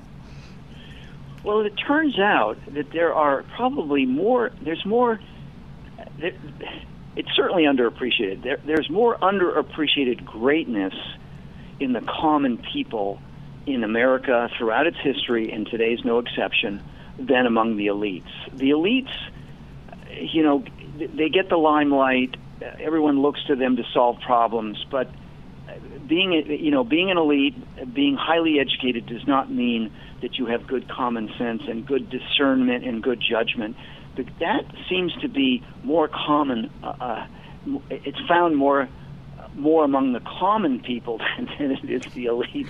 The elites get us in a lot of trouble. The common man is the one who goes out and fixes everything. Uh, well, well done, Scott Powell. Uh, Scott, I wanted to throw this over to Brad, because something you said in the last segment regarding Ben Franklin, you had some comments and a question for Scott. Well, sure. And Scott, one of the things I'm looking forward to getting your book and, and reading it, because I like to celebrate the holidays. And it reminds me of what we do in the the Jewish tradition of having the Passover, and that's the retelling of the story of the Exodus. And yeah. really, that's a yeah. story about freedom. And when you said uh, about Franklin and the prayer with the uh, delegates at the uh, at the convention, one of the things that people probably don't know, and I would love your take on this, is that Franklin, I believe, was the one who originally wanted our national emblem to be Moses leading the people out of out of Egypt, out of bondage, and put that as our national symbol, because America was the new new hope, the new land to freedom. Care to comment on that? that? It's absolutely true. And do you know that the two two of the early groups that came to America, the Pilgrims who came to Plymouth, Massachusetts in sixteen twenty, and the Puritans who began arriving in sixteen thirty north of Plymouth, up in the Boston and the North Shore of Massachusetts. They were the Puritans, and these were two separate, they were different groups. The, the, the, the Pilgrims were largely separatists. They had broken away from the Church of England. They felt that the Church of England was, they couldn't reform it, and they were just called to live biblically according to the Bible, and, and they came to the New World to do just that. Um, but William Bradford, who was the, one of the leaders, the really this one of the senior leaders of the Pilgrims, he's the one who kept the diary um, you know of, of Pilgrim's Progress, in which he he chronicled everything, and he wrote the first twenty pages of this chronicle in Hebrew, and he referred to coming to the New World in the exact terms that you've just described, that he, he viewed coming to the New World. He likened it to the Israelites leaving the bondage of slavery in Egypt and going to the Promised Land. They viewed coming to America, this new land, as the Promised Land. And it was the same with John Winthrop, who led the, the Puritans. Uh, you know, before they boarded the ship Arabella, he made the same, the same kind of speech, that they were going to the New World, much like Uh, you know, the Israelites had left bondage and slavery in Egypt. They went to the Promised Land. We're going to the Promised Land. Both of them uh, spoke in those terms. It's remarkable. And the guy that saved America, that financed the revolution, was a gentleman named Haym Salomon, who was a Jewish immigrant who arrived in New York in seventeen seventy-five. He fell in love with the patriot cause, and he was a, a genius financier. And he raised the money Uh, throughout those uh, six years uh, of the Revolutionary War, or at least the, the latter five years, he was the chief fundraiser. And he was so trusted. He was such a trustworthy individual that both the Dutch government and the French government trust, they made him their sole agent to distribute the money to, to you know, for, for the patriot cause. But he raised private money. It, he was a remarkable man, a genius. And this doesn't even get into the history books. Haym Salomon financed the, the, the, the birth of the United States. Wow. A Jewish man, a Jewish man made that possible, and the history books don't even cover it. Well, we try, starts, so. That story is on page ninety of Rediscovering America. Just turn to page ninety, and you can start reading that very story of Haym Salomon. Oh, oh, you know, what a what a what a, sav- a savior, really, to the patriot cause. This book, uh, my friend Helen Raleigh, who well, Braden's a friend as well, who immigrated from China. She also is a, a very good good author. Uh, she has said that we need to have freedom libraries. We need to have real books that we uh, that we have in our homes regarding freedom. This book that you have written is so important, Scott. I'm gonna. I've got a question for you. Uh, and, well, I always have questions for you, don't I? Uh, but I was talking to a young professor the other day, and he was talking about, because you just mentioned education, that uh, it was it's a private Catholic university here in Denver. And at the graduation ceremonies, it started off with, we must first recognize whose land we are standing on. It's the land of the Cheyenne. It's the land of... So it went back, you know, pre, pre-America. And that is the way they started the graduation ceremonies. And I'm like, what? But how do we address this, that we are teaching our children that we were the aggressors and that we have taken land uh, from others? Uh, how do you address that with young people, Scott? Well, we address it. I think the first, the starting point is always historic, is historical.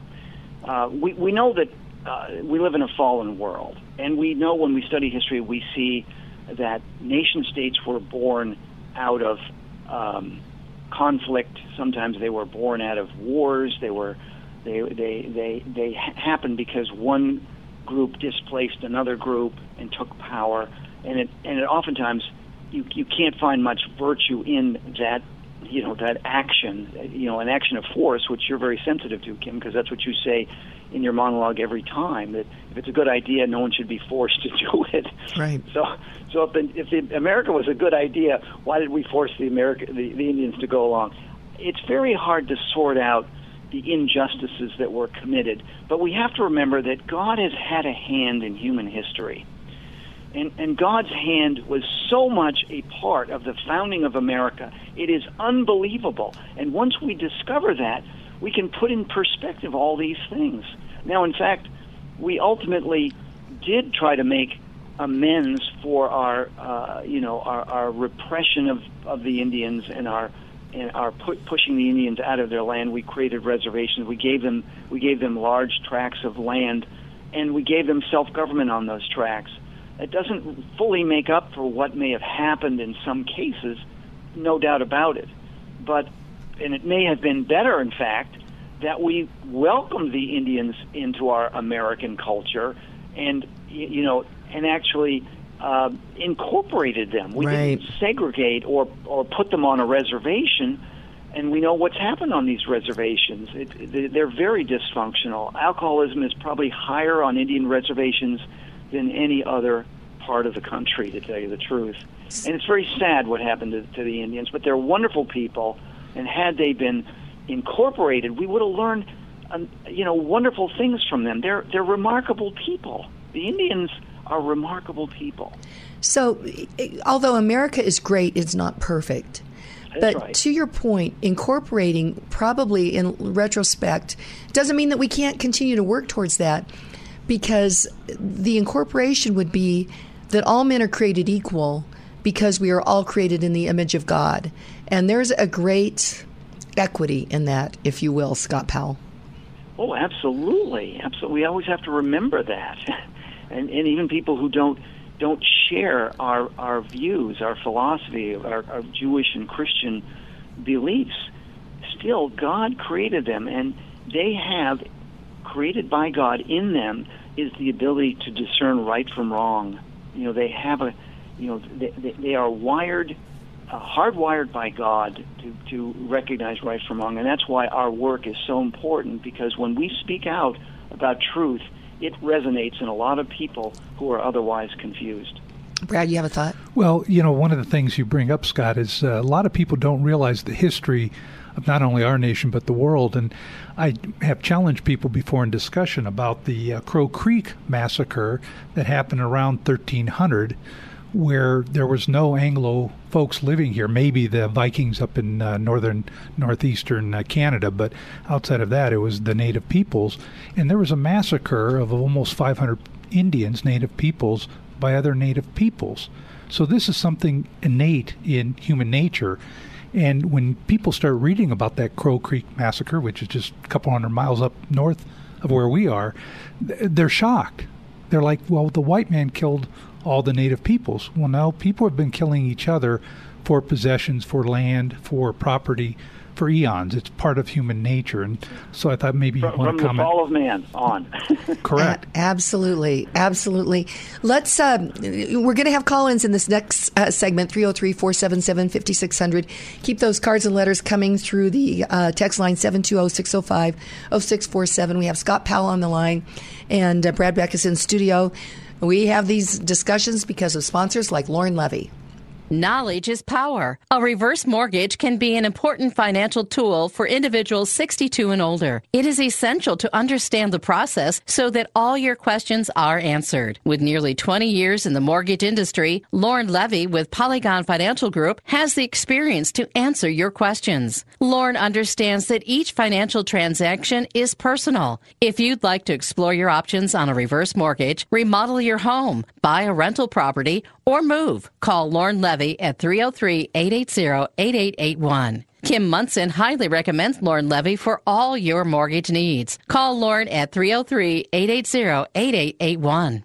Hey folks, Matthew Dark here with exciting news about COVID justice and how you can be involved in this critical moment in history. Colorado Healthcare Providers for Freedom, in conjunction with covid penalty dot com, is leading the way in protecting everyone's legal right to refuse an investigational new drug. There is no law that can force you to participate in medical research, and we need your help in bringing these lawsuits to fruition. To donate and view impending lawsuits, visit Colorado Medical Freedom dot com. That's Colorado Medical Freedom dot com. You want to be proactive about protecting your home and family in light of high crime and uncertain times. You need to go to Franktown Firearms. As a family-owned and family-friendly gun store and range, Franktown Firearms invites you to train and learn together. They want you and your family to be safe and confident in using the firearms you purchase. And while most ranges will teach you to shoot down a straight line, Franktown offers a more tactical approach where you're walking, ducking, drawing in more realistic scenarios, and always with safety as a top priority. Training your family to defend themselves is an important process. You need a patient and experienced trainer to work with. Franktown Firearms offers group classes, one-on-one training, and special shooting events like Tactical Fun Night to improve your skill and have fun while you're at it. Visit K L Z radio dot com slash Franktown and schedule your family's training today. Franktown Firearms, where friends are made. And welcome back to the Kim Monson Show. Be sure and check out our website. That is Kim Monson, M O N S O N dot com. Sign up for our weekly email newsletter. And you can email me at Kim at Kim Monson dot com as well. Thank you to all of you who support us. We're an independent voice on an independent station searching for truth and clarity by looking at these issues through the lens of freedom versus force. Force versus freedom. If something's a good idea, you should not have to force people to do it. Text line is seven two zero, six zero five, zero six four seven, seven two zero, six zero five, zero six four seven. Uh, on the line with me is Scott Powell. He is a senior fellow at the Discovery Institute. Excuse me. He's also the author of Rediscovering America: How the National Holidays Tell an Amazing Story About Who We Are. Also in studio with me is Brad Beck, my friend. He is a co-founder of Liberty Toastmasters. He's an entrepreneur. And uh, Brad, you brought up this point about uh, the Crow Creek Massacre back in the early what, thirteen hundreds. And your point is, I think it's the human nature component is is that humans do do bad things to each other, whereas what we see with the narrative in education right now is pitting groups against groups. Yes? Well, when your your friends had the uh, starting off with you know, talking about the native peoples who land we're occupying. Mm-hmm. uh, there, I remember going up in Southern California, the whole La Raza thing, that we were on occupied land, and I heard that over and over, and I was like, you know, the history of the world is about the, the, the winners, not the losers. And although we, we celebrate people's cultures and we, we honor those people, one of the things that people forget is that oftentimes we've been fighting since the beginning of time, as Scott said, and it's something part of our nature. And so it's not just white people taking land from other people. It's all cultures. If you go back to Africa, you know, na- tribes fighting tribes, going yeah. to China, tribes fighting tribes and clans. Yeah. So hold that thought. Scott Powell, hold that thought. We have Bill in North Glen on the line, and uh, he is a testament that I have uh, the, the most intelligent listeners in Colorado and America. Bill in North Glen, welcome to the show. Thank you. I have to commend your uh, guest there for that uh, story about Ben Franklin there, where they sat down to pray, uh, setting up the uh, Constitution. I think the big thing that we can realize today is that there's a big push to get rid of God. There is no God. There's evolution. You can do whatever you want, and therefore the government becomes the God. We'll control climate change. We'll control abortion. But God is sovereign over his creation, and that is the key thing. But you'll see a big push more and more. You don't believe that stuff. That's fairy tales. That's fairy tales. And this is what their their ultimate goal is, is to go to an atheistic society, just like the Soviet Union did. Bill, you bring up such an interesting point. And Scott, I want I, I want to throw this over to you. In the um, I should have my Constitution right here, but where it basically says Congress shall make no law establishing a religion. I think I, I'm close on that, Scott. And people have t- taken that to, to mean Christian, Judeo-Christian, whatever. But what I've realized is environmentalism, uh, these different agendas have become a religion, and they are using Congress to make laws regarding that religion. What do you think about that, Scott Powell? Oh, I, I think that's absolutely true, uh, Kim.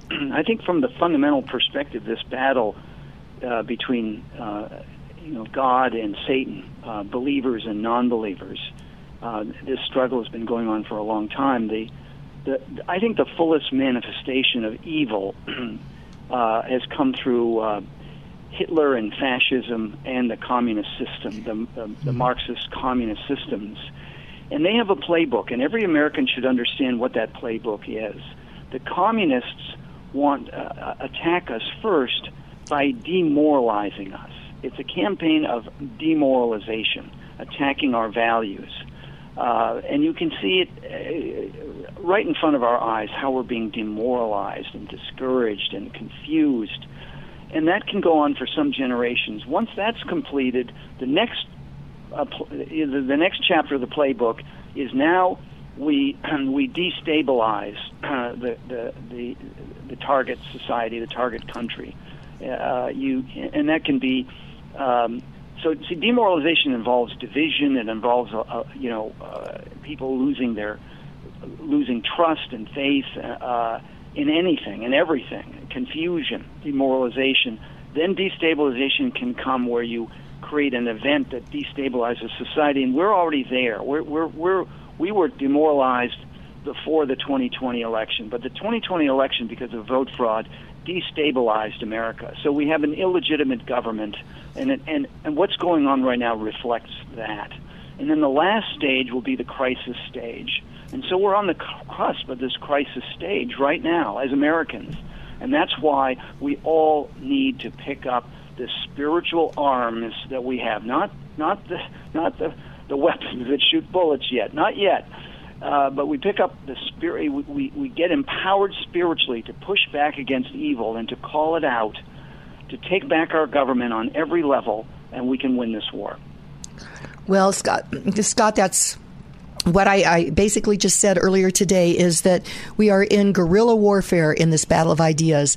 And that means each and every one of us need to be engaged in this battle of ideas with our friends and our family and our colleagues. That's why what you do, your book, is so important. What Liberty Toastmasters does is so important, is that we need to equip ourselves to engage in this battle of ideas and we it's guerrilla warfare. One by one, we need to engage in that.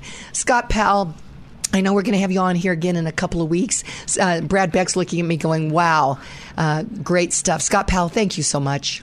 Oh, thank you. It's a, it's wonderful to be with your audience. So keep up the good work, Kim. Right back at you. And Brad Beck, boy, two hours goes by quickly, doesn't it? It does. I have so many things I have to look into and read and buy some more books. I, I know. You and I both, you know, we, we don't have a book problem. We have a shelf, shelf problem. problem. Yes, uh, for sure. Our quote for the end of the show, Benjamin Franklin. Is that not divine providence that I would choose him and then we're talking about him?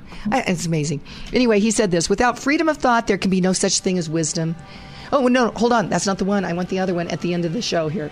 Sorry about that. Hang with me. It's coming, coming, coming. There we go. Whoever would overthrow the liberty of a nation must begin by subduing the freeness of speech. So, my friends, today be grateful, read great books, think good thoughts, listen to beautiful music, communicate and listen well, live honestly and authentically, strive for high ideals, and like Superman, stand for truth, justice, and the American way. My friends, you are not alone. God bless you, and God bless America.